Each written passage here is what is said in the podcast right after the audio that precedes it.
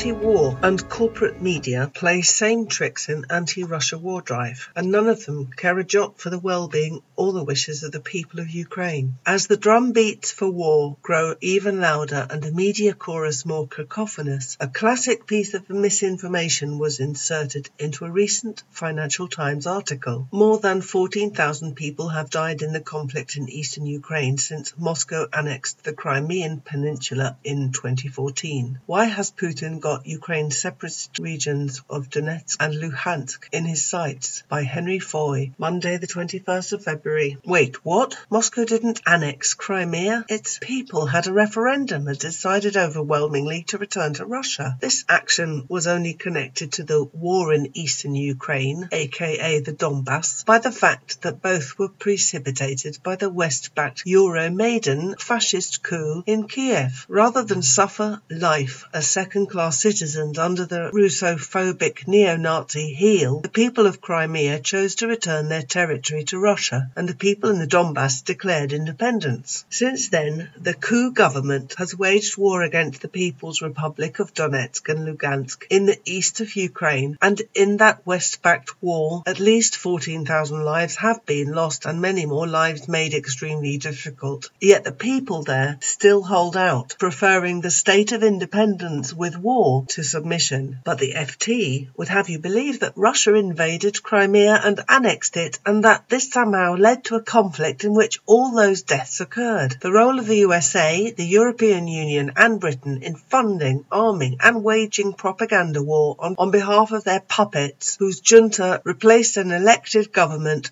that had refused to follow the imperialist diktat to the letter and tried to retain friendly relations with Russia, is erased from this crude rewriting of history. The role of the USA, the European Union, and Britain in funding, arming, and waging propaganda war on behalf of their puppets, whose junta replaced an elected government that had refused to follow the imperialist diktat to the letter and tried to retain friendly relations with Russia, is erased from this crude rewriting of history. Here's another inconvenient fact that our media manages to gloss over. Every peace agreement that was supposed to bring hostilities to a close has been scuppered by the Ukrainian government under orders from the West, not by the Donbass people and not by Russia. Or how about this one? NATO has expanded steadily eastwards since 1991, despite repeated promises that it would not do so. The USA has consistently refused to address Russia's concerns about its security, instead parking more and more NATO soldiers on Russia's borders and carrying out increasingly aggressive war games rehearsals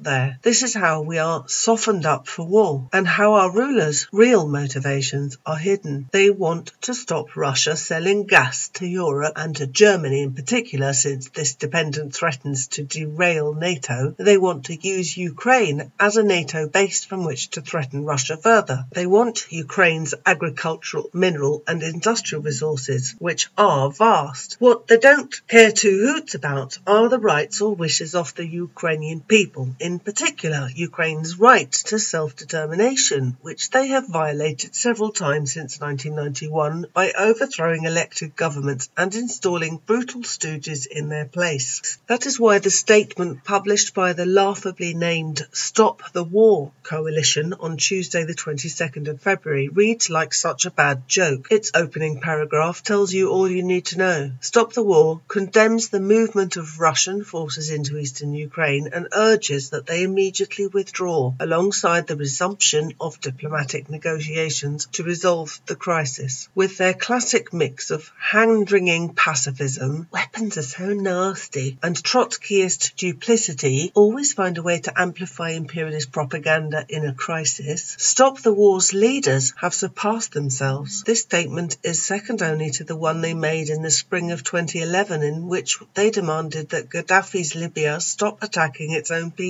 another imperialist lie, just as NATO was lining up its bombers on the EU's tarmac. Just like the imperialist lie machine, Stop the War has managed in this single sentence to disappear all context from the situation without which Russia's move to defend the Donbass's people against the latest and most brutal assault against them naturally makes no sense, without which Russia's move to defend the Donbass's people against the latest and most brutal assault against them naturally naturally makes no sense. No attempt is made to educate British workers about this or any other aspect of imperialism's designs in Ukraine. No, force is bad. Russia is aggressive. Everyone should talk calmly to resolve the situation, a situation that has been created solely because the imperialists have avoided every opportunity to talk calmly and come to a resolution for years. The imperialists created, fueled and propelled this situation every step of the way, and it is now being used as a handy lever with which to try to wean European countries off Russian gas, as our own Prime Minister Boris Johnson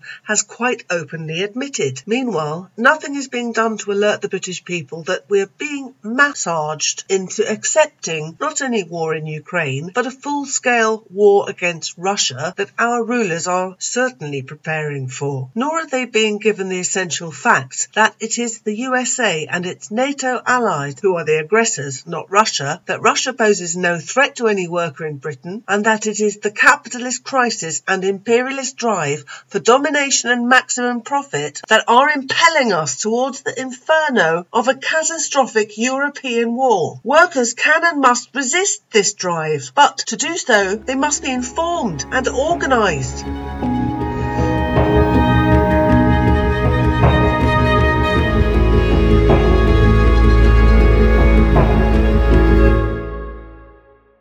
Thanks for listening to Proletarian Radio. We aim to bring you the best Marxist analysis on current affairs, revolutionary history, and theory. Do like, comment, subscribe, and share our content to help us reach the widest possible audience. We are a small organization with limited resources, and we need workers' support if we are to grow and fulfill our mission. If you are able to make a one off or regular donation, no matter how small, please visit our website at thecommunists.org and register as a supporter.